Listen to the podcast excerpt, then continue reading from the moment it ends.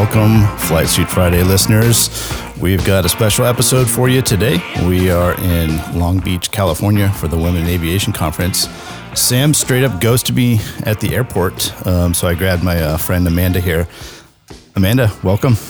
Yeah, I'm glad to be here. I mean, I'm probably no substitute for the great Sam Hafensteiner, but I'm actually just mostly excited to be talking maybe to Sam's mom. Yeah. Who, like hopefully is listening. Yeah, I don't know if she actually listens anymore. I think she gave up a while ago. But thanks for uh, co-hosting with me, uh, Sam. I don't know where Sam is probably just eating ramen noodles and some. That sounds like him. Yeah, yeah. So- yeah, no, I'm happy to be here. Yeah. I'll do my best. Yeah. Um, so we're here in Long Beach, right? Women in Aviation Conference. Uh, I got to sit in on quite a few things yesterday, and I, I don't know. I always thought that it was just you guys trying to find a job with the airlines, but it was so much more than that. Um, yeah. What What was your thoughts about everything yesterday? Yeah, we are here at the longest beach uh, in California, which uh, I'm stationed up at Mugu. So, and uh, Cassie, who's with us today too, is in San Fran. So, kind of cool to have it in our backyard. And to be honest, I've never been to a conference, so this is my first one too. But yeah, it's kind of um, it's a huge industry, uh, like it's an international. I mean, Women in Aviation International type conference, and uh, the Coast Guard sort of through like a grassroots campaign and uh, some women volunteering. Just I think thought to themselves like, hey, you know, we try to send people to this conference. Like, wouldn't it be cool if we maybe pull people maybe like a day early and just let's get all the coasties in the room and talk about uh, aviation stuff and uh, just be get to be in a room uh, with people that you know look a little bit more like us than maybe what we're used to at our units, and uh, it's it's pretty cool. you Yeah, so. that, that's awesome. Cool. Uh, I think before we jump into it and start talking with uh, Cassie, uh, we're going to do something a little different. So, normally we like to do shout outs from the fleet, but I think we're going to grab some uh, women that are here to talk about either their first SAR case or something. So, uh, let's jump into that.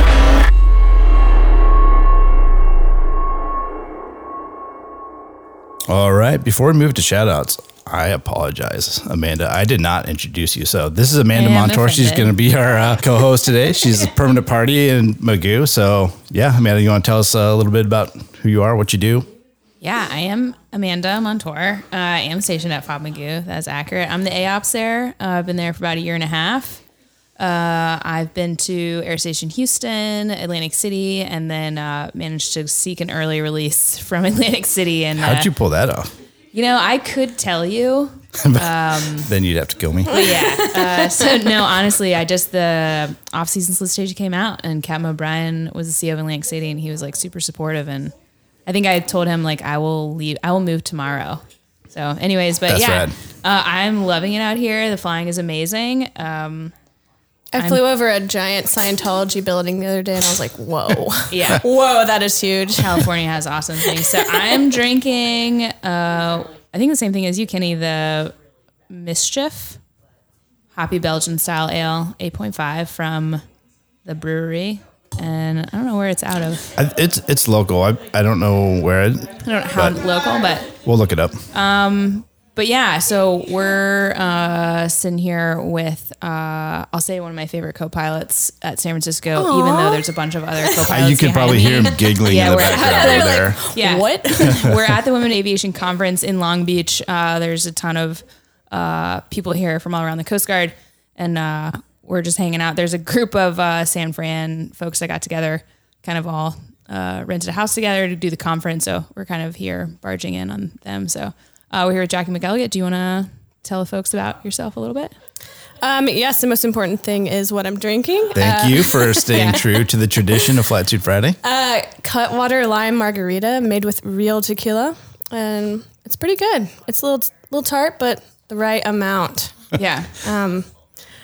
A little bit about myself. Well, Air, Air Station San Francisco is obviously my first air station. I just graduated flight school almost a year ago. Um, but before that, I was a sweet deck watch officer on Coast Guard Cutter Willow in Charleston. And then, That's a two two twenty five, right? yes, Okay, nice. party boat. Definitely, definitely a party, boat. that's what I've heard. Yeah. partied all the way in Gitmo. It's every time, just Gitmo forever. Um, and then before that, I was at Sector Charleston as an OS, and then I was on the Legare as a non-rate. So here I am. And then you saw the light and I did. aviation. I Yeah. was like, I think it was kind of a weird moment when I was gonna join the Coast Guard, but like specifically being an officer um, was just my mentor. He's an 06 retired captain in the army, and he was like, we were eating Thanksgiving dinner. Obviously, I was working at Target, so we had to talk about like real career stuff. And, like, what are you doing with your life? and um, he was just like, if I could go back and do it all over again, I would join the Coast Guard. And I was like, what is that? I mean, we hear that all the time, right? Um, but yeah, like two months. You thought to yourself, I could end up on the Flight Suit Friday podcast. yeah, that was joined the Coast it. And like way back, like ten years ago, I was best like, I knew this was happening. Yeah. this I'm is my destined for moment. this. Yeah. Yeah. yeah, but Jackie's So- here with us today. She's going to give us a sweet uh, SAR shout out. Uh, this is your first case? The one you're going to not, tell about? Or no? it's not my first case No because I'm seasoned. You know, no big deal. Super, super crushing the left seat skills here. Um, but it was my first, I guess, real, real case at San Francisco. Um, so we all know about the atmospheric rivers that happened was a month ago now, but it was kind of a big deal. We had a bunch of uh, different air stations rally at Air Station San Francisco and be ready as we are um, for stuff to happen. But this was actually just a normal training flight. Um, it was me and Eric Schwartz, and then we had Kevin Lai, he was our mech, and then it was an upgrade for Lauren Escobosa. So it's kind of we were not really super ready for you know a SAR case, but um, No swimmer on board. no swimmer on board. That Just was the out big to do thing. some reps with the boat. Yeah, and um, the other aircraft, um, they started first, and then we get you know a call. Our sector's talking to, I think it was the fire department over the radio, and the other aircraft was like, "Oh crap, we got to go back get our rescue swimmer." Um, I think we had maybe 600 pounds of fuel. I'm somewhere roughly around there, but it was it was close by. It was in Pacifica. It was like maybe a five minute flight, but the weather was bad. It was like 500 foot ceilings, uh, two miles of visibility, lots of rainy stuff. Um, but they went back to go get fuel and their rescue swimmer, and then Eric kind of like went over to all of us and was like, "Hey, let's just go check it out. How's everybody feeling?" And Kevin and Lauren were very cool. They were just like, "Yeah, let's let's do it. We're ready um, for whatever." So we just flew over there. Because the radio for- chatter that you were hearing were, f- was for a bodyboarder. yeah, a bodyboarder. I think there there was a report of like three or four other people, but they had they had swam back to shore, and it was a a bodyboarder that was a confirmed PIW, which is like the that's yeah. it. Let's go. Yeah. Um, and so then we went over there and got on scene. And it was like in a like, you've been to San Fran, right? You were in, and uh, I think it was Rockaway Beach, just kind of like this weird outcropping of rocks and like super strong winds. I think from the south and really heavy waves. And we're we're all looking for them. And I think it was Kevin or Eric, like they spotted him immediately. And then we're just like, all right, we're doing this, right? Like we don't have a rescue swimmer, but um, we just sent the basket down and he swam. Both. Plopped right in. Yeah. he grabbed the basket and we pulled him up. And it was just like, nice. there's lots of adrenaline, but it, it all happened relatively quickly. It's always good to poach SAR from the duty crew. Yeah, sorry, Joey. Yeah. sorry, I'm not sorry. Oh, it was Joey. yeah. Oh, I'm so glad you sniped it from him. yeah. Yeah. And it's always good to like remind the swimmers that like we can sometimes Yeah. do SAR Yeah. without you. So just, Yeah. yeah. It was cool. Um, I think I was telling you earlier, but I want to say he was talking to Joey, but he said um, that all he saw was black, like, and he was This is obviously the survivor you're talking about. right. Yes, exactly. Um, all he saw was black, and he he was for sure knew he was gonna die. And then he saw like our landing light above his head, and that's like that's the stuff you want to hear. Yeah. But That is awesome. yeah, That I mean so that awesome. was like. I think I've talked to other people, and they're like, sometimes you go years as a co-pilot or like a young AC, and you don't have actual SAR. And so I was like, wow, this is cool. It's during an atmospheric river, you know, Bravo two, um, normal training flight, and then I actually get to witness SAR case. So that yeah, was- that was that's really cool. awesome. That I'm going to embarrass Jackie a little bit here, but uh, my favorite my favorite part of being in ATCIP is seeing people come through for their designation course, and from day one where they're just eyes wide open, Yeah, they're like, like, "Oh my gosh!" and then, um, yeah, and now you're out in San Francisco, and if you guys weren't there right then and there, like that person might not be going home to their to their family, and I think that's that's really cool to Yeah, see. uh, you did an- my last an Star Trek, so Yeah, remember when I gave you that? Like, hey, and by the way, like, I want you to get an IFR clearance and do the Oh, approach. yeah, and I do actually. and I your remember asses and just being like, What? "Oh my god, Oh, what's man. IFR?" That was two weeks ago. You're like, "Oh god." yeah. no, but I'm serious. That that's awesome, Jackie. Yeah. Thanks for, uh, Yeah, for coming sure. on and sharing. That's yeah, great. thanks for listening to my humble co-pilot story. So yeah, Love awesome. SAR shout Yeah. out. Cool. hell yeah. All right. All right, we're back for one more SAR shout out. I am sitting across the table from. I feel like I am maybe using this as like one of my favorite flight mechs I've ever flown with, uh, Maddi Ridenour. But um, Maddi, tell the folks uh, where you're at and uh, where you've been, and tell us the story of your uh, SAR case. Well, thank you for uh, not necessarily dragging Oh wait, me sorry. here, but maybe what are you dragging me drinking? here. First, is Oh, the, I yeah, that's am- required. Okay. It is Golden Road Brewing Ride On. Nice. It's a hop hazy IPA. Oh, nice. Uh, like that's a hazies are kind of my favorite. California. Yeah. Yeah. Yeah. I went to Whole Foods to look for beer, and like, there's like a whole aisle of hazy IPAs. I was like, yeah, this is great. You're in This is- California. Yeah. yes. Yeah. You don't have to look very hard. yeah. Yeah. Yeah. Yeah. Okay. So, um, Maddi, right now, I'm in a AET. I'm in San Fran now. I was a non-rate in Long Island, and I went to A school and then uh, had my first air station in Borinquen. In Puerto Rankin. Rico. Yeah. I nice. did a nice two and a half year stint there. I ran away when they brought the 60s in, which brought me to San Smart. Fran. I got here in 21, so coming up on two years. Um, having a great time. My first and only SAR case was in Puerto Rico, actually, though. It was um, my it might have been my last duty day, maybe my second to last in Puerto Rico. So I got got qualified in like August before I left down there and was just hounding for flight mech duties left and right. But it was post COVID was kind of relatively slow. And then um, it was my birthday weekend, Nice. and yeah, which and was all you wanted was a little bit of SAR. well, it's like I don't, I don't have, I never care about my birthday. Don't want to do anything. Don't mind standing duty. Don't mind working. All that. My wife has other things to say about that. So it was like a point of contention in the house. and then it just so happened that on my off going day, we were um, like post COVID in Borinquen. We were kind of still standing duty on base or like um, sleeping on base. Yeah. So instead of using the duty rooms, trying to mitigate all of the cross contamination between Yeah. duty crews and stuff, we were allowed. We were only within a mile from base housing to the hangar. So just so happened that day, none of us had really left. We did our morning trainer, came back. We're just kind of hanging around, just chilling. A couple hours left before relief.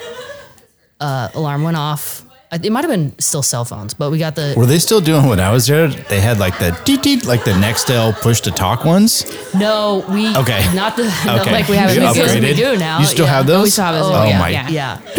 Yeah. It- no, it was all just like on our. Um, we had um, iPhones Okay. with. Have you heard of within the- iPhones? yeah, Ken? right. Are you familiar with iPhones? So had actually, duty when, phones. when I was in Mugu, there was one night where I we were the duty crew, and I woke up and I was like, "Oh, what time is it?" And I went to go reach for like my phone, and I grabbed the other one and I accidentally chirped it, and like everyone's like running around. I'm like, "No, chirp, chirp, stand down." so like, it. I'm like, and so then I chirped it again, and everyone's like, "What's the case? Like, are we in dry suits?" And I was like, "Stand down!" But I had like woken everyone up at that point. And it was awful. But sorry, Yeah. I I interrupted you. No, it's the the stress level with those phones in Mugu is Yeah. never ending. And like the sounds that we've now been scarred, like Yeah. we will be out in normal public and hear the sound of that Yeah. phone ring or whatever, and Yeah. like you have like a visceral Yes. reaction. Yeah. So that's something that, All that we carry with us. Um, yeah. So we just saw it. It was a PIW. There's um, there's a uh, tunnel. It's kind of like a like a tourist spot you can walk through, and then there's a little offshoot, um, like coming down from the mountains. And I guess there was like bad rip currents that day or something. But um, all we saw, all we saw was like, I think it might have been a call for three PIWs, but had gotten basically they had gotten sucked out right at the the mouth of that tunnel, and we all just happened to be in the hangar still. Really, by the time we got the plane out, it might have been 15, 20 minutes before we like started up taxiing out, which is like we're pretty good with speed when we know like that kind of Yeah, relative move quick. case. Yeah, move quick. Especially but it in was the still Delta to, yeah. Right, right. Delta checklist, and we all just happened to be there because, like, sometimes, uh, especially like post COVID, it was like, you know, that thirty minute window really was a thirty minute window because everybody's driving in for that Yeah. mile, and then or if it's in the middle of the night, but we're all just kind of like snap to, got in. Also, it was right in the pre transition point, so we actually had a mobile pilot. That I'm not. Gonna I'm trying to remember. think, it was um, Mac. Mac Isom. Yeah, Yep. that's the one. Big Yep. Mac. Yep. So uh, with him and um, Mr. Uh, Gonzalez was the PIC. Oh, but Mike Gonzalez. Um, no, different, different. different Gonzalez. Yeah, different Okay. Gonzalez. Um, and the uh, rescue swimmer was Curran High Note. He was also also his first live voice that day, and uh, he was in A school around the same time that I was too. So we were all kind of like junior, you know, kind of like coming up. Had done a couple of a couple of flights, couple like, we got launched all the time in Borinquen for you know EPIRBs, flare sightings, all that kind of stuff. But this was the first like hey, this is potential like real game stuff. And especially 65 community, I feel like we get beat out all the time. So it's always like, oh, it's not real until you're over it actually happening. Yeah. But, you know, all of those things considered, we launched in that, you know, pretty quick step two. And it was only about a 15 minute, maybe even less transit to the tunnel. We got over the, uh, kind of over the beach and it was pretty popular. It was a Saturday, it might have been a Sunday afternoon. So, you know, crowds out on the water or on the beach and we did a little loop and as we were doing the loop, we saw somebody in the water, kind of doubled back and did a closer like slow pass and saw a kid on his back. So his face is up to us, but as the it wasn't like ripping surf or anything, but it was enough. There were like a little waves, and you could kind of see it just like starting to lap like over his face. So pilots up front are like, okay, got it. We see him. This is real. Doesn't look great situation, but we had just launched from 10 minutes, you know, from the station. So we Super heavy, stepped super- off. yeah. Yeah, we stepped off, jettisoned um, a couple hundred pounds, I think maybe, and just whipped back in. Is that the first time you've been in an aircraft that had jettisoned fuel? No. Okay. It was not. I had been on one or two at that point, I think, that we jettisoned almost in the kind of the same area. So I, I yeah, the actual like jettisoning scenario wasn't super uh, unfamiliar to me, but I, uh, I had the red book out, you know, Yeah. was reading through the steps, did all the, did all the steps. We definitely waited a full minute before we got into a hover, pulled into a Oh, hover, certainly. and as yeah, like as I have the red book Yeah. out and I'm jettisoning, Kern's getting, you know, dressed at the back, and yeah, we just kind of moved in. It was like as we were as we were finishing the jettison, it was kind of like, all right, let's kind of expedite this. You know, rescue check part two. Did you let's guys as talk about um, not jettisoning fuel? At that point, I don't think we No? really Okay. considered it. We were pretty, especially in Borinquen, our standard was 16. Yeah. So we were like relatively heavy. Like Okay. crew wise, we weren't super heavy, but it was, an, I think it was enough to warrant the, the Okay. jettison. Yeah. Okay. Cool. But it was, and it happened pretty quick. What kind of deployment did you? So end up we- sending Kern down as we were kind of moving in, we did the brief as we were like writing Oh everything. in yeah, the back, one of those like, hey. I'm just Yeah. coming in and like give me the Yep. brief as I'm coming Yep, down. started like Yeah. kind of the No. you know, no right side. checklist. Yeah. No. Just like. Yeah. we didn't really even talk about, as far as I can remember, anything as far like once we got down over top or like bringing him in or anything like that. We just like let's move in, let's get Kern down. So we opted for a direct. So we just like Yeah. let's direct him down, get figure it out, and we put him down. We short hauled him actually to the beach. So we were Oh, I think we were about a mile from the tunnel. So there was a parking lot closer to the tunnel, and then from there it was all just sand. So we could see people on shore. It was probably about 150, 200 yards from shore. So we're like, we just got him down. And that was like the first time, you know, all of our with SpongeBob or all of our dummies or whatever. It's like if the, you know, swimmer wants to take their time down there, give the the whatever the drill is. You know, it can be any kind of time. But Kern Yeah. got in there. It in looking back, it felt like maybe ten seconds. He so went in fast, quick yeah. drop. It was It would take longer to, to rig up SpongeBob. Yeah, hundred percent. It's, like floating back in their face. Yeah. Yeah. all that. But it was like over top. We didn't have any kind of need to move back. He just gave thumbs up, picked him up, and we short hauled him over, dropped him on shore, and left Curran down there with him. And people were kind of Was there like close. EMS on so shore? or there wasn't yet. Oh, okay. But okay. we when we dropped him down, the I think it was the family and just like a couple spectator, like maybe friends or whoever were close.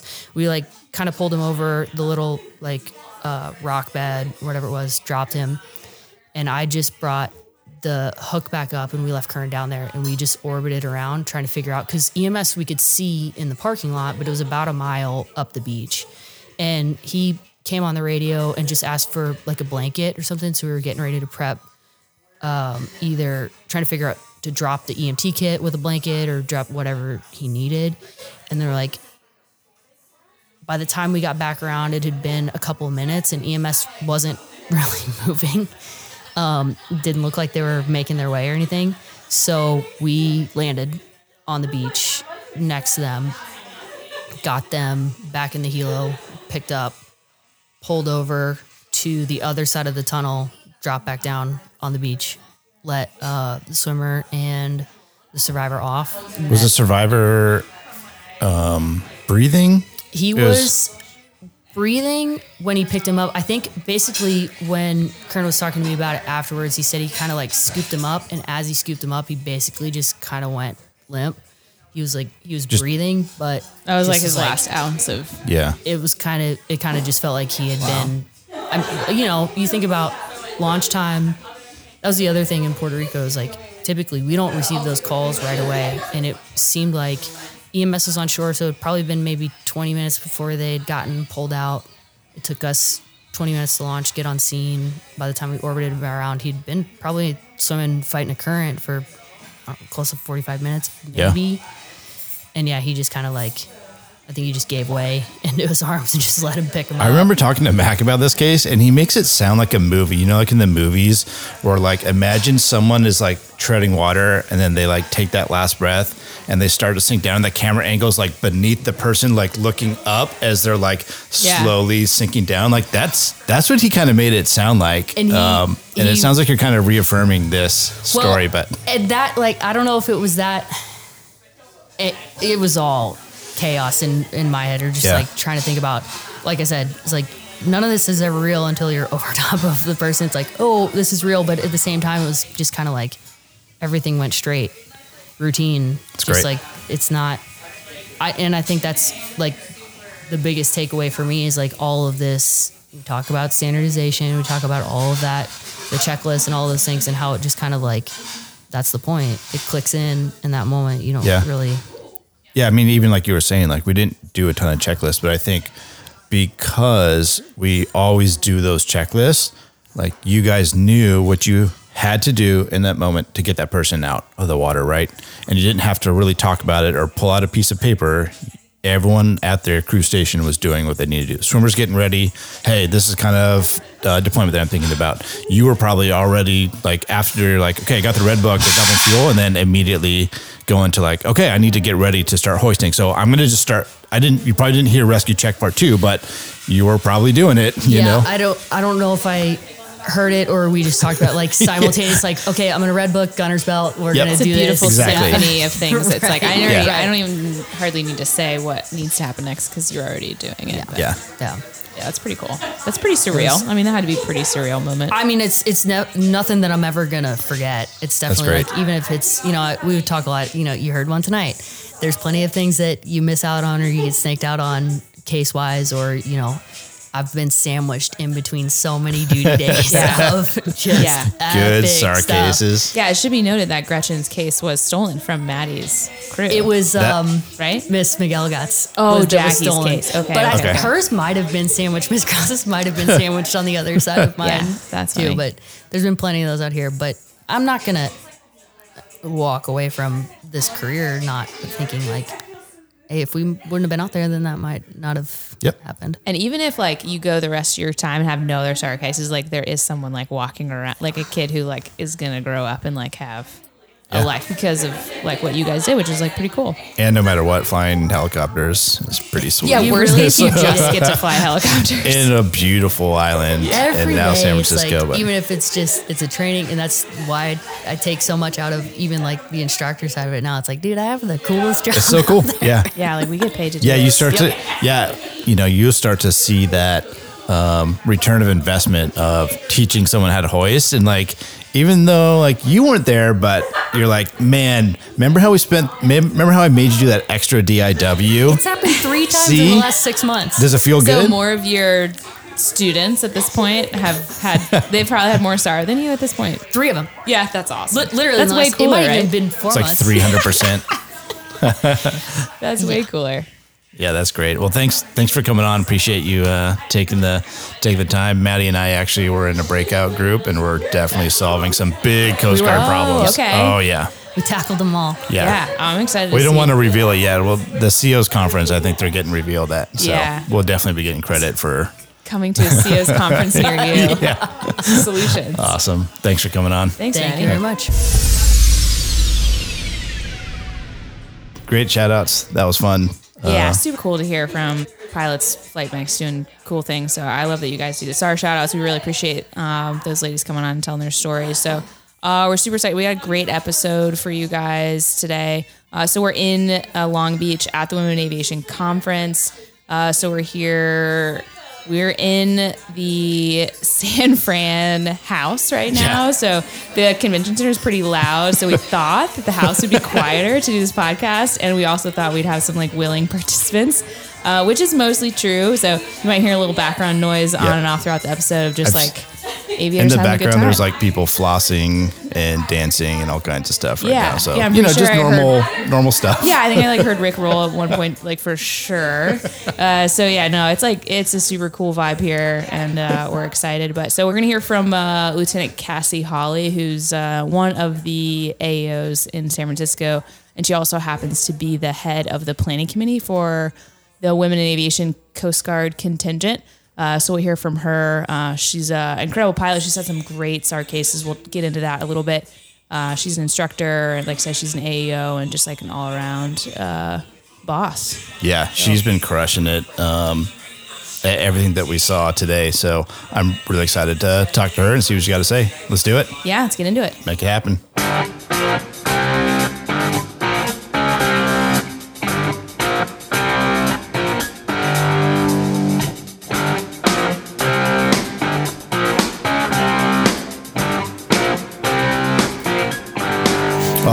Uh, Cassie, welcome to Flight Suit Friday. What's going on? Thank you very much. Happy to be here. Yeah, uh, so normally we like to drink beers on Flight Suit Friday. I think I'm going to stay true to that tradition. Um, I'm not going to say what time it is because I'm looking across the table and I see coffee and donuts. But um, here goes here Yeah. goes nothing. But yeah, uh, time zone. You're time traveling, so it's. I have beers if you guys want beers. Yeah, no, it's after. Yeah, I actually don't drink at all, but Okay. I get my calories from ice cream. So Okay, you know. that, which is also a very righteous way to to intake calories. it calories. might be you know. early for ice cream, but there's no judgment here. So Yeah. um, What's your favorite ice cream flavor? uh, it's probably Tillamook mudslide. If you haven't tried Tillamook, it's you know. Oregon for five years, you really get invested in Tillamook ice cream. And then up at Newport, uh, it's definitely a thing that you learn as a co pilot. If you do not buy Tillamook ice cream for the airfac, you are in big trouble. Okay. It's like super creamy, nice, but there's kind of like a battle between Tillamook and Umpqua up there. Yeah, so I actually did a family vacation last uh, last fall or so, and we stayed at Rockaway Beach, and so we were like 20 minutes. So we went to the Tillamook factory, and the ice cream is really, really good. Yeah. I am glad that somebody here can, can also can attest to appreciate. it. Yes. Yeah, it is. I honestly thought you were making those words up, so I, it's probably, No. I've never heard of any of that. Are you serious? Yeah, I've never heard. I don't. Tillamook? Yeah. I- Have you, keep ever seen it, I don't- cheese at Like the grocery store? cheese? No, there's some. in Oh my fridge if you want gosh. Oh, anyways, I'm drinking a Hermosa Brewing Company. Uh, it's Everyday Sunshine, double dry hopped hazy, double IPA. Oh, spilled it. And it's 8.2% for those that are tracking my uh, Nice. ABV. Nice. All right, so let's um, let's jump right into it. Cassie, what is Women in Aviation Conference and how did you get involved? Well, how I got involved is maybe a little interesting story, but uh, I, I feel like somehow I walked myself into this, although I'm very, very happy that I did. I went to my first Women in Aviation International Conference in 2017. And actually, that's the only one I've been to in person. So uh, this is my second one. And somehow I felt myself somewhat in the driver's seat, along with uh, Commander Caitlin Mitchell Worcester, who I will give mad props to for doing this. You know, some some years by herself for uh, Yeah. six different events. So um, a long time that she's been doing this and, and carrying the torch for all of us to continue to go to this. But uh, the Women in Aviation International Conference obviously brings in women flying from all around the world and is a huge expo event for us to kind of share our stories. And I think that it's important that the Coast Guard continues to show up and meet with our sister services as well and kind of learn from each other, learn from the civilian sector, and take those practices with us. And I think it's also a place where we can kind of establish some commonality of things that we're facing both in the civilian sector and the military sector that uh, you know, sometimes on a day to day basis, you're like, oh, it's just me going through this problem. And then you're like, oh, it's more than just me, you know? And so it's all of us. And then, you know, it's a, a time for us, I think, to come together and uh, think of some solutions to move forward and help, you know, progress into the future. Yeah, that was awesome. I was I was super impressed with what I saw yesterday. Um, you kind of mentioned Caitlin. She's going to go be ops of NOAA now. Are you, are you, you guys? Is this an official passing of the torch? Did I just hear that?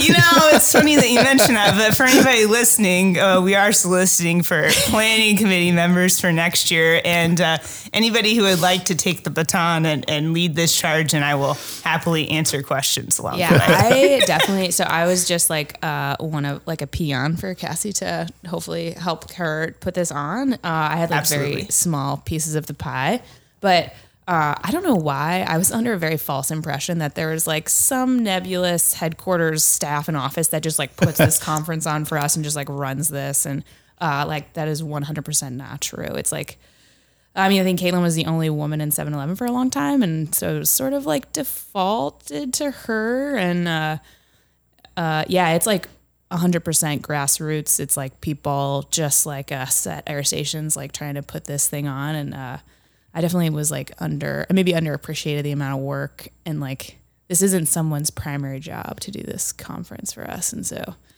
I, I don't know. I know you put a plug in Cassie yesterday for the planning committee, and I was like, oh, I don't even know if I. I mean, maybe it's a lot of work. I mean, I like I'm glad I did it this year, but maybe yeah, more more help the merrier, the Yeah. merrier for sure. But it's like it is a ton. Well, I, thought, I thought you guys cannot- crushed it. You guys Well, did a great so job uh, yesterday. Um, so yesterday was Coast Guard Day, right? Correct. What is that? Is that part of the international conference? Is that separate? It's part of and separate Okay. from the WAI. We've been working with WAI for a number of years to kind of keep this going. Uh, it's not open to everybody. Obviously, it's just the Coast Guard Day. And we really see this as a professional development day that's kind of like a day that starts before the actual conference really kicks off. So the real conference kicks off today, tomorrow, and that'll be the majority of all of the events where, where everybody's there. But it gives us time to help build those relationships and community, have those internal discussions about, you know, what it is that we're facing and, and can do together to support each other. So we I think tried to take a little bit more of of a turn this year in that you know a lot of times we talk about the challenges that we have and this year we really wanted to focus as a planning committee as well as like okay like what's that next step right? And uh, for what the commandant has had to say you know like tomorrow looks different right? So how are we going to make tomorrow look different and present some solutions to these challenges that we think that we're facing? And the best thing the best way to do that i feel like is get everybody in that room and like use all those brains right? Not not one person is going to come up with all the solutions so. Yeah, it was uh, really good. I think one of the, um, I don't know what we want to call them, sessions or something was behavioral health.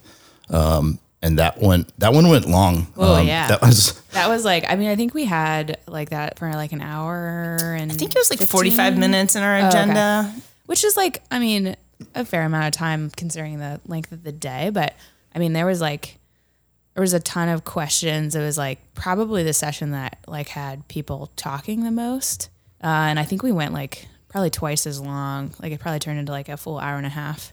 So it's probably just, it, that was a little surprising to me. It was all like stuff about uh, like mental health care and like um, maybe uh, proactive or preventative. Like, hey, what, what? How do I just if I just like want to talk to somebody, but I don't want to get grounded? I feel like that was the question that everybody wanted to ask. Like, man, it'd be cool to talk to somebody, but like I'm so afraid of like this sort of anvil that it feels like medical is maybe like dangling over me at all times. Like, how do I? which as an aviator is always Yeah, our is always our fear, right? and it's hard. I think I think we hear a lot um, from leadership, uh, which is good. About like you know, take time for you and take a knee, um, which is I think the right message. However, I think like at the deck plate level, we all know, man, if I take a knee, I know so and so is going to have to pick up like four duties uh, more than what they're already doing, or they're going to have to take more flights, and so. That's kind of like where the rubber meets the road. Um, so that conversation was very interesting. Yeah, let me ask you um, a question then. Do you think um, people are afraid to speak up because of the stigma of it, or do you think it was because what you were talking about of like letting shipmates down next to you, or is it a combination? Do you think? I, I'd be interested to see what Cassie had to say, but I think I think it's a combination. I think there's I think too there's like a spectrum, right? I think like people maybe on the uh, mental health that are like closer to the crisis phase that I think could be more of a stigma that could be keeping them from seeking help, and then because they didn't seek help maybe when they first noticed like man i'm like not sleeping very well. I'm like under a lot of stress. And like now i'm in crisis. And like now i'm like embarrassed that i am maybe like feeling this way. Um, but I think on the early side, you know, when you're before you've kind of like entered like a, a pretty desperate time, I think it's like, nah, it's probably not that bad. Like I'll just push through it because I don't want to like, you know. So I think I think that may be more of the I don't want to put something a burden on somebody else to like cover for me. Uh, so I think it's probably both. I don't know if part of the stigma is like I don't want to make someone cover for me. I don't know. I also don't know if the uh, stigma maybe is the right word. I mean, I Yeah. think that there might be some out there, but I think it, and I don't want to go, uh, you know, too deep into this and make huge generalizations. I do think Right. that there maybe is some generations pieces of this too, and that maybe some of the younger folks coming in aren't necessarily afraid to talk to people and get the, the help that they need and maybe some of those in the in the older generation kind of looked at that as like oh, we don't need to talk to people. Uh, so maybe so you if can- you need to talk to people, then like I want to, I kind of like, yeah, I, like a perfect example is like, hey, you know, maybe I'm having, uh, I don't know, I'm, we all move, may- you know, maybe your spouse has like professional career, like I'm trying to handle this. I just moved, uh, something just happened with my house. I'm like stressed, and I was like, hey, can I like talk to somebody? Like, does my CO have to find out that, and like, does my CO get a vote on like whether I'm on the flight schedule? Because that feels like uh, a very normal thing and like a very normal reaction to like just like want to talk to somebody. Maybe if you're having issues, maybe you don't want to talk to like a friend or a family member. Like you kind of want purposely want an outside perspective. So like, why does the CEO get to have a say in whether or not I fly, or or, Or maybe medic- not, or maybe yes. not, or medical? Like I kind of I think I mentioned this yesterday. I kind of equated to like if I want to go see a trainer at the gym just to like improve my fitness, like I don't need a surgeon, right? I don't need like a orthopedic. I just like want to go get a trainer to like help me get, you know, stronger or faster or whatever. To me, that's kind of like what I'm doing if I just want to talk to a counselor for a little bit. Yeah. You know, if it comes time for me to see like an orthopedic surgeon, like obviously I've like crossed a different threshold, but Right. like, man, I just like, I'm just trying to get my mental game a little, you know, Yeah, so a, a little outside perspective, maybe a couple small course corrections to to get you where you want to go or where you're Yeah. trying to be. You know, Yeah. Um, I think, yeah, one of the the interesting parts of that discussion that I found was um, these behavioral therapists and their their relationship with the flight surgeon and how they're two different entities, right? But um, should be talking to each other so that you can go and get, um, like you said, hey, I want to go work with a trainer, or hey, my ankles, you know, I sprained my ankle. Like I'm still good to fly, but I, I want to get better so that it doesn't continue to get worse. Um, and then having that relationship with the people at the air station and like they had what would they say they had like 12 in the whole coast guard or something like that Right, right. like i think if you could have someone or, or even your flight surgeon had the ability to be in and amongst the people at the air station i think would be able to make a huge difference. And you know we're all we're all short people. But i think that's that's how that system to me is supposed to be designed is that flight surgeon is able to walk around. So like when i see cassie on the hangar deck i'm like oh that's not her normal face. Like i'm going to make a mental note. I need to check up with her later or be able to show up and be like hey i noticed that hey man you used to play racquetball twice a week. You're not doing that anymore? Like what's going on? You're like oh yeah and and maybe that's all it took was that question to be like yeah well, i'm super stressed you're like oh what what's going on and all of a sudden you start un- unraveling that onion and i don't know i've i've been there before where it's like i didn't even know i was stressed until someone told me dude you look stressed and i was like holy crap I, I am, and I didn't even realize it. it actually happened last week. I was walking through the division, and someone's like, "Hey, man, you look awful." And I'm like, Thank you. Oh, do do I? oh gosh, I Yeah. had no idea I was projecting that that image Out. out, Yeah. right? Um, and and so I You're was doing a good job hiding it. You know? Yeah. like, I was I was really thankful for that person just to be like, dude, you look super stressed. Yeah, fix like, your dang face. it, Oh, yeah. Wait, Why- what? hey, why is your face so ugly? Get out, get your ugly face out of here. Yeah. Um, I mean, I will say, like, it is hard. I'm like a person, we'll call it a stoic face. Um, like, so I do sometimes get like, I Cassie's think women, laughing. yeah, women in general too are like, why don't you smile more? So it's kind of funny because, like, usually when people tell me that, I like have a very different reaction of like, not like, oh, thank you, I am stressed. I'm like, this is just how I look. Like, this is just my I'm face. sorry, this is my face. I don't know what to tell you. Like, I don't, this is my face. Yeah. I think we all know what condition I'm referring to, but uh, it's just my face. But yeah, I think sometimes I don't think you have RBF. Yeah. Truth is out. I mean, to be honest, I do like I probably have been a little bit conditioned like to try to paint a smile on more just because Okay. it is like I mean, I don't know. It's the it's the struggle is real. The struggle is real. I I don't know. I you seem like a very friendly, smiley person to me because, um, yeah, we basically we met um, when you came through for your echo. yeah, super course. briefly. So I I think feel have like- only heard your name, um, mostly good things. Yeah, I feel like we have like a lot of friends that kind of run in the same circles, and I feel like the Coast Guard is so good at that. You're like, I I feel like I I know who Amanda is, but I've never actually hung out with her, and so we've been able to hang out a little bit, and it's been awesome. And now you're not an RBF person, and Yeah. So thank you. I mean, it's, Yeah. I mean, to those out there, like, al- I'm an ally for you. Okay. Oh, cool. Uh, what were some of the other? What were some of the other things that uh, part of that discussion that were good or stood out to you guys? Is there any place that the Coast Guard could make improvements on on behavioral health? Do you think from like a policy standpoint, or do you think it it uh, falls more on individuals? And I don't, maybe falls on is not the right word, but um, Like starts with. starts with is probably a better way to say that, right? I think we have improvements to make. Okay. Absolutely. Yeah. And uh, anybody that knows me knows this is a topic like near and dear to my heart and something I care passionately about.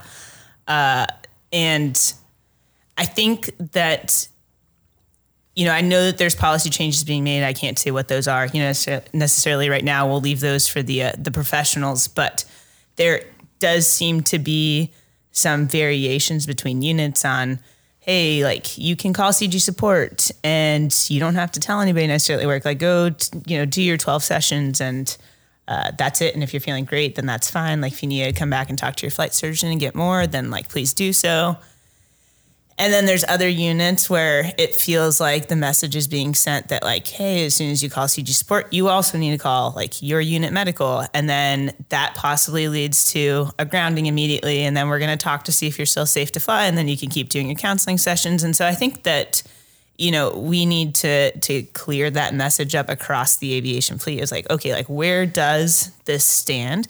And if, you know, that is the case that like, hey, as soon as you talk to CG support, then you have to talk to like medical, you know, just so everybody's kind of on the same page. But I think also then if that is what the policy is going to be, kind of like Amanda talked about, if I just want to go see a physical trainer and like improve, you know, my physical health, like why can't I just go talk to a counselor to improve my mental health?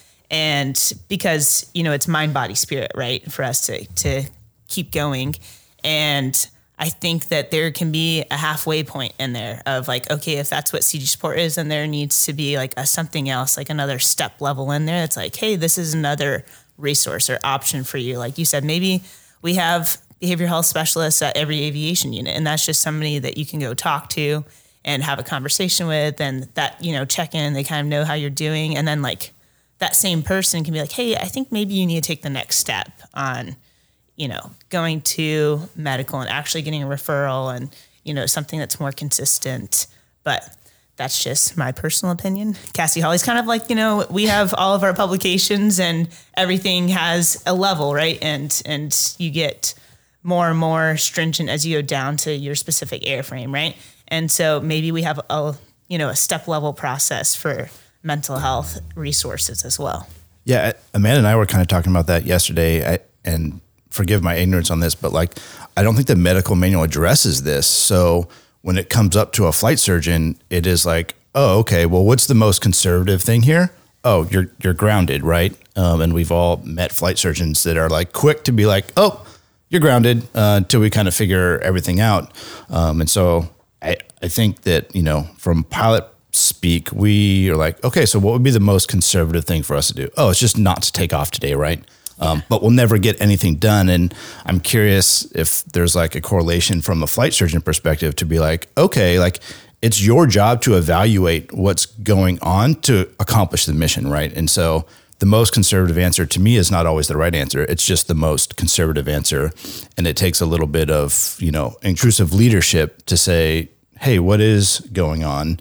And where does that fall on the spectrum of like, okay, um, needs needs help, and you're like, yeah, I'm going to be the one. Like, I don't think I'm ready to fly. Um, I'm going to self ground versus someone with a medical professional and background to say, I don't think you're ready to fly. Instead of just the the like, eh, well, just the easy thing to do here is just you're grounded. You know, it's like um, a. I mean, it's it's a very similar. I mean, we talk about this podcast in particular talks about you know risk a lot and sort of that equation and I would imagine that like the flight surgeon and the command would be doing something similar, uh, like when this comes up. But it does feel like uh, that they just kind of assume like, oh, this person's like having some kind of issue. I'm just going to assume the risk is high. Hit the pause, pull the pull the flight status, and just like take a break and figure it out. And like, you're right. That is like the most conservative uh, approach. But I don't. I think especially if it takes three weeks for them to come circle back to you, and you're like, okay, I, I'm still sitting here. Like, yeah, I'm like off the flight schedule now. And I think for a lot of us, I mean, flying and doing the job is like the bright, can sometimes be the only bright spot in your life. Um, and so when you're talking about like just kind of pulling that away because of other parts of your life that maybe aren't currently a bright spot, you're like, oh my gosh, you're actually taking the thing. Like, I am safe to fly. And I think we're all pretty good about, uh, doing that assessment and kind of determining that. So sometimes it feels like, am I a voting member in this? Like, do I get any yeah. say? I mean, I understand that like you ultimately have the call, but um, is there some kind of like risk process we can enter to be like, we acknowledge that like, hey, I'm having this issue, but if we can talk through some mitigation, like, can we in the conversation with without even grounding come up? Like, is that possible? Like, how do I how do I do this and not trigger like the medical mechanism uh, and that sort of like administrative process? Like, it feels like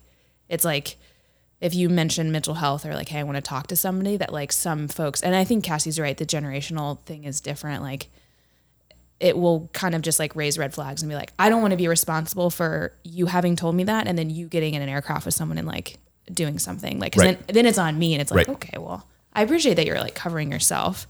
However, like, if we're not going to apply some common sense and some like risk conversation and mitigation, then we don't actually need people in charge of these things. We can just read a manual and just ground ourselves. You know, like yeah. we don't need right. humans in this. So maybe apply some human standards would be. Yeah, I, I feel like know. that's probably more complicated than making it sound, but.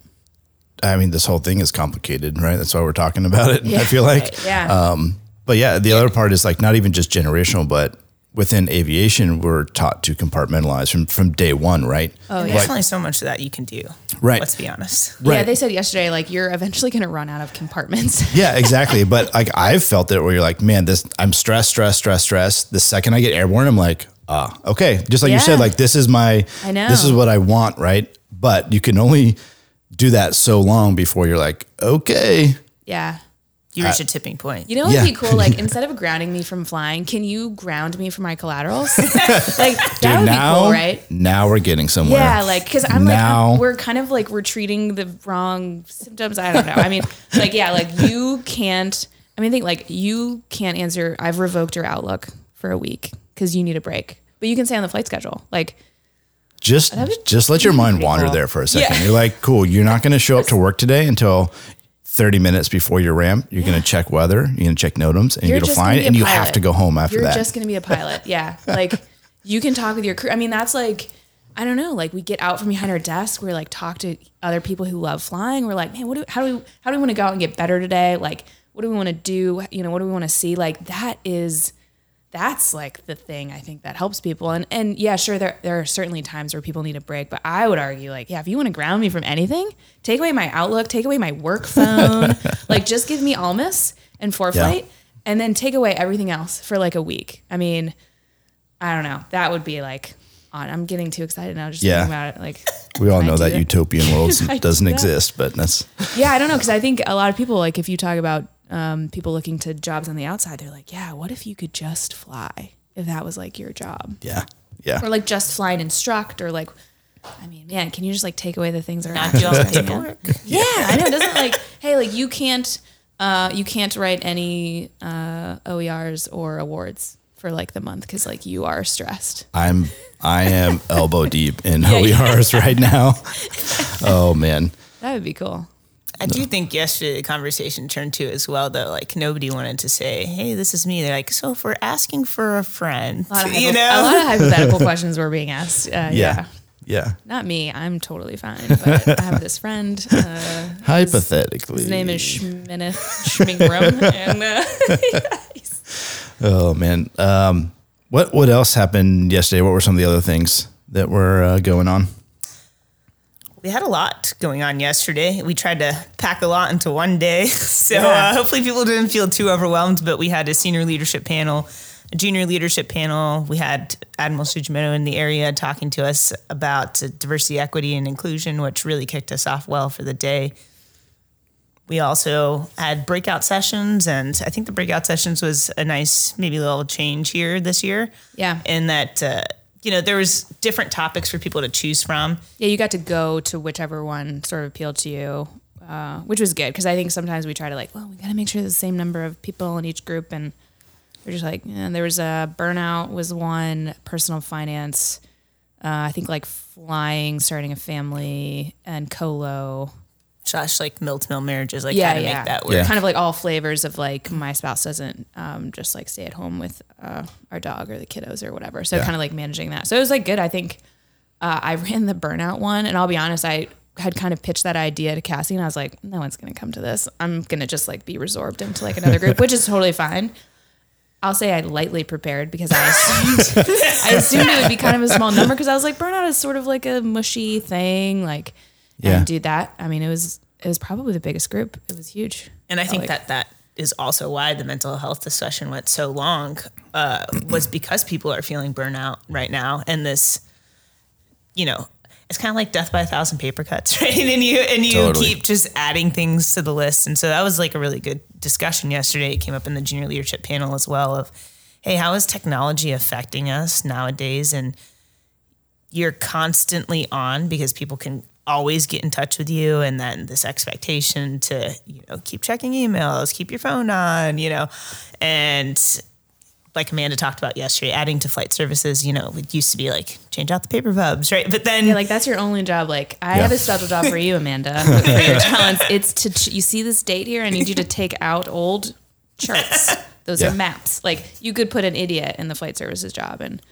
I was telling Cassie a while ago, I was like, man, wouldn't it be cool to like? This is gonna sound really nerdy, but if you could take an org chart from like even like I don't know, like 15 years ago, like the list of collaterals and like the things that they were responsible for, and like just compare it to like all of the stuff that we've like piled Yeah. on.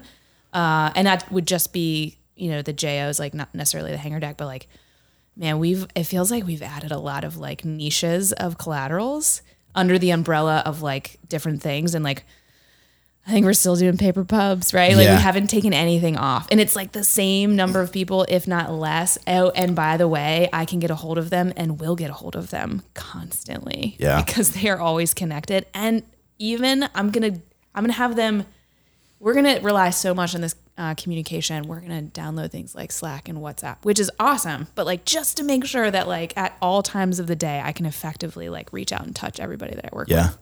which is nice, but also like if you step back, you're like, oh my gosh, like this is a lot. Yeah, and it's lot. it's nonstop. Like at, at what point, like you know, I've had OSPOS to be like, well, if you don't, if I'm looking for a recall crew and you don't respond within six hours, you're gonna have to take a day of leave, and you're like, what? What? Like, when when am I just constantly attached to this phone? Like, I just worked ten hours. Like, let me get some R and R and like spend time with my family. But so your answer, um, the, I think the question that was posed was, um, what should senior leaders know that they don't know, or something like It that. It was sort of a trap question. I was like, I'm gonna, this is it. I'm gonna get myself in trouble. It was, yeah, it was something like, um, Catherine Schmitz was the moderator and she did phenomenal. Phenomenal. Uh, she's just an because everything person, she but- does is phenomenal. Yeah, I but yeah, okay, I like want to be Incredible Catherine. human being. Yeah, I I want to be like her one I, day. yeah, I was saying I want to be Catherine when I grow up. Like, uh, anyways, but she, I, yeah, the question was like, if you could, uh, you know, from our sort of junior level, if you could project up to senior leadership, like, what would you have them know?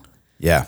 And there was like a little bit of a silence. I'm like looking around. I'm like, oh, I, I could definitely get myself. I thought here. I thought that was a great um, answer because I, I feel like I've heard it before. We were like, well, I don't understand. It's simple. You just do this, and you're like, no, it's not. It's not what you did 15 years ago when you were a lieutenant. It's very very different.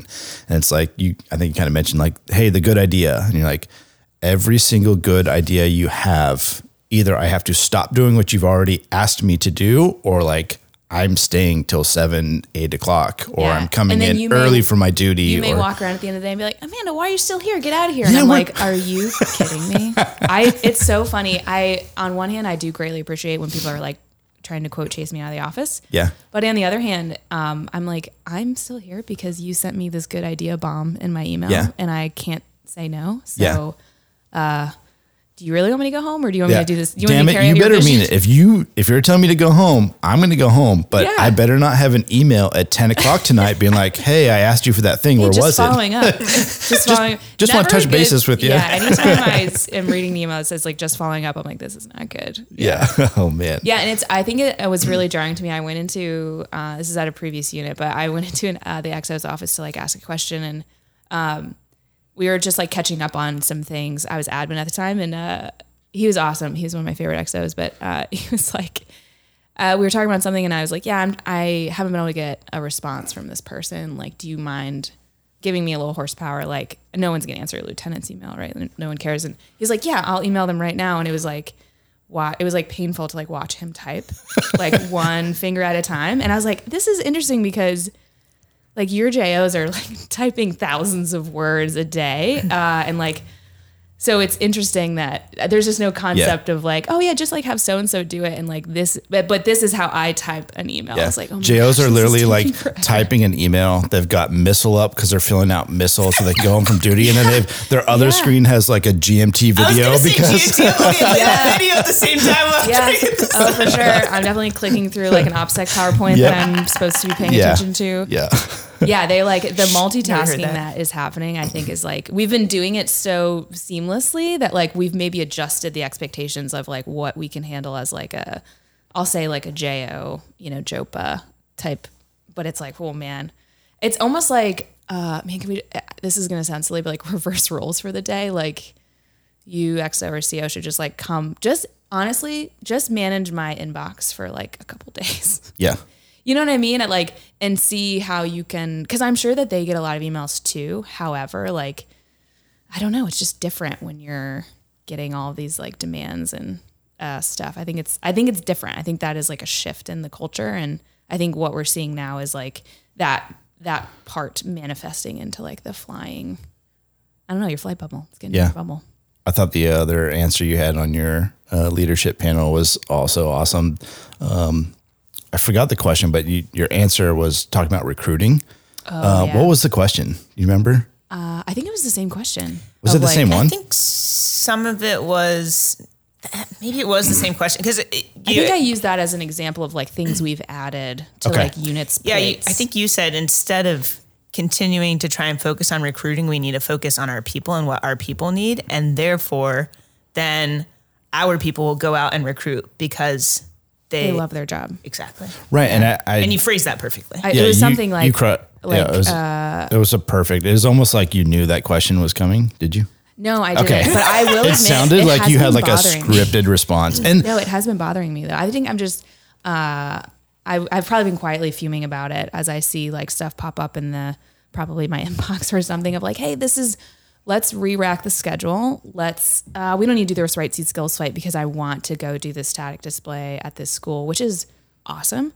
However, um like constantly reshifting your what should be very limited resources and your people's like capital of like their time and their energy. Hey, I need a volunteer for this like Saturday static display. Hey, I need a volunteer for this weekend air show, which is probably cool. If you're not getting volunteers though, maybe you just need to say no. Like, so I think my answer was something like, hey, maybe instead of like sort of forcing these extra events, extra things for the units to like help with recruiting effort, maybe instead we like, could we just like really make sure we take care of our folks and like, instead of maybe doing these like 10 recruiting events over two months like maybe we try to give like a like 48 hours of just like some stand down like take some time for yourself and for your family uh, and like with that recharge would you sort of like convert your 100 person unit into like 100 little recruiters without you saying it Right. And that's why I, I wanted to bring this up because I'd be willing to bet that all these DOME surveys and safety surveys that all the units just did over holiday routine, that this topic is probably in the top three of every single air station, right? Like Oh, burnout. Yeah, Everyone, tempo. everyone is feeling the like, uh, why do I have to go do this thing? And I think it's a interesting balance because I always try to put myself um, in the shoes of the person that I'm about to be like the, the counterpoint, right? Like, what is my ops or what is my CO thinking, and what pressure is are they getting versus like what's our you know that 04 below hangar deck? Like, what do they see? All they see is like, cool, you just sent me to Mugu twice in the last three months, and now the one weekend that I have with my family because my spouse works, we have one weekend that we get to hang together, and you're telling me that I have to go do this air show, and I don't want to go do it. And how is that going to project when I'm sitting in the sun and it's nine degrees and I'm like, yeah, I don't feel like being here. And when people come by, they're like, that person looked miserable. I don't want to join the yeah Coast Guard. I'm like beaming with optimism at that Right, moment. yeah, I mean, exactly. I probably am because I'm a nerd and I love air shows and flying and stuff. But like uh, when it comes to like, oh my gosh, how do you like the Coast Guard? Like, what's your what's your day to day like? I almost am like I don't. I sometimes I could tell you and that would sound awesome. Other times I would tell you and you're like, ooh, that does not sound right. awesome. Yeah, and so, and so like, where's that balance, right? The CEO is like here, like the commandant saying, "Yeah, recruiting is an existential threat. We need to we need to fix that." And Yeah. so, I mean, know, it is a operational commanders are like, "Oh, I know how to fix that. I do um, 15 recruiting events in the next three days." yeah. But I'm obviously, there's got to be there, there's some balance there, and where that balance is, I don't know. Yeah, know? Very I- great. Yeah. Yeah, I man, um, Cam O'Brien was my CO in Atlantic City, and that uh, unit is super busy, right? Like probably one of the busiest, if not the busiest, 65 unit in the fleet. Uh, and he, man, he had so, just like such a good way of like, there are the things that matter, and there are the things um, that don't matter, and like regardless of whichever category the things fall in, like if I take care of the folks and the folks want, like they will run through a wall for me. Yep. So I'm not going to ask them to run through a wall for me until I really need them because then when I ask, I know they're going to be there. So Right. I think, uh, you know, most of the time that probably translates into like time off. But I also think it's like having some respect for your profession and like lightening up on um, some of like the collateral expectations and like continuing to shift the focus to like what your profession is is flying. Like that's the stuff that matters. So I know, he just had a really good way, I think, of kind of like projecting that downward. Uh, I'm sure sometimes it drove ops and EO crazy because it does like, you know, impact the flight schedule and flight Right. hours and all that stuff. But yeah, I don't know. I think I picked up from him was like, if you take care of the people, um, the, the mission will happen. It will happen well. There's not going to be any misses. Like, And, Yeah. and and it's not because you're hounding someone for a thing. It's because you're taking care of them and they want to work hard for you. Yes. And we work with incredible people on a day to day basis. Oh, I yeah. mean, that is why I'm here. That's why I went engineering, you know, for the people. and sometimes that is a lot of extra work as well. But like that is what I get the fulfillment out of is is the people. Absolutely. Like being there for everyone. You know, both internally and externally, right? I mean, we get to do incredible jobs. We get to save people's lives. But we also have to take care of those people internally so that we can go out there and save those lives. Yeah, yeah. I, I I think that's a great leadership philosophy. You know, like at some point, I'm going to have to ask someone to do something that is unpopular, but I want to. You know, almost almost like, hey, I got to earn some some trust and credit so that when I do ask that question, Yeah. no questions asked. Right? It's not like, Yeah. well, that's dumb. This is stupid. You're just like, hey, if the boss is asking for this one, he wants us to do it. I don't and even need to know the full why. I just know like there's um this heart controller in LA, uh, Sandy Needle, who's Yeah. been around. I don't know if you Yeah. if you've been in San Fran or LA or Mugu for any amount of time, you've probably heard of Sandy Needle, or he's like, He's still there. oh, he's still there. Oh, that's that's awesome. It's incredible. m- most people are like, "Oh, sector this, sector that." Oh, yeah, When you yeah. come work for sector LA, you're like, "Oh my, oh my goodness! Like Yeah. this is amazing." Good. Yeah. I honestly, Sandy Needle could tell. So he's a civilian. He's been in LA forever. He's uh, he's an OU. I don't even think he's he's definitely not an SMC. I don't even think he's like he's just a very very good OU, um, like SAR controller, and he could probably tell me to like hover over one spot for like two hours, and I'd be like, okay. I don't. That makes no sense. Yeah. if anyone like someone else could ask me to do something much more reasonable, I'd be Yeah. like, "Why are you asking me?" But if he, I don't know, and he's just like, I think a good example of like, um, he knows what he's asking for. Uh, he applies a lot of common sense when Yes. he gives you patterns. When he, I mean, he's like, this is crazy. He'll be like, "Hey, uh, Amanda," because he knows, and he only it only takes one time talking to you, and he's like, "Oh, hey, Amanda, it's Sandy. Uh, I got a, I got a launch for you. Let me know when you've got a pen and paper." Yep. And he's like, "So it's a flare. We've got low apprehension. It's in the LAX air. The western part of this pattern I'm going to give you is in the LAX Surface Bravo, just so you know." Yeah. Or like. Hey, I already called LA Tower. They know they're like he will do that. It's like crazy. He He does all that stuff for you. like Sector is doing that yeah. for you. Like imagine that. That's crazy. He understands who we are, our capabilities, and I even remember he'll be he'll like ask you for your opinion. Hey, this is what's going on. Like, what do you think? Yeah. Oh, And like if you fly on something, he's Yeah. like, "Hey, what were the conditions?" Like, you know, uh, and he'll kind of just use plain language, like, "Can you just like, I just want you to circle the island, and then maybe get me a couple extra passes, like on the western beach, and like, this is kind of what I'm thinking." It's like I don't know, it's amazing, but yeah, like that. He has built up that bank account of like trustworthiness and confidence to where like if he doesn't have time to fully explain to me what's going on, but he's like, hey, I think this is pretty urgent. I, I just kind of want to get you guys out there. I'll fill you in on the way. I'm like, okay. You just but I'll throw be up a honest, hand if someone else calls me from sector and like the weather's not great and they tell me that, I'm like, yeah, yeah, that's nice. I'm gonna need more information. Um, and nine times out of ten, they're gonna tell me something that's like doesn't sound like it's maybe Yeah. as high of a gain as they think. But yeah, yeah, I think it's a bank account like anything else. Kevin Holzer talks about it a lot, but yep, he does. the, the deposits, like man, if you're constantly making withdrawals, like you're overdrawn. I think we're overdrawn in some areas right now. Definitely, definitely.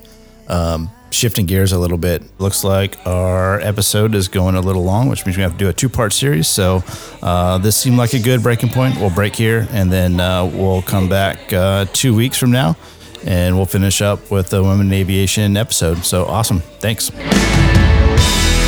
say goodbye.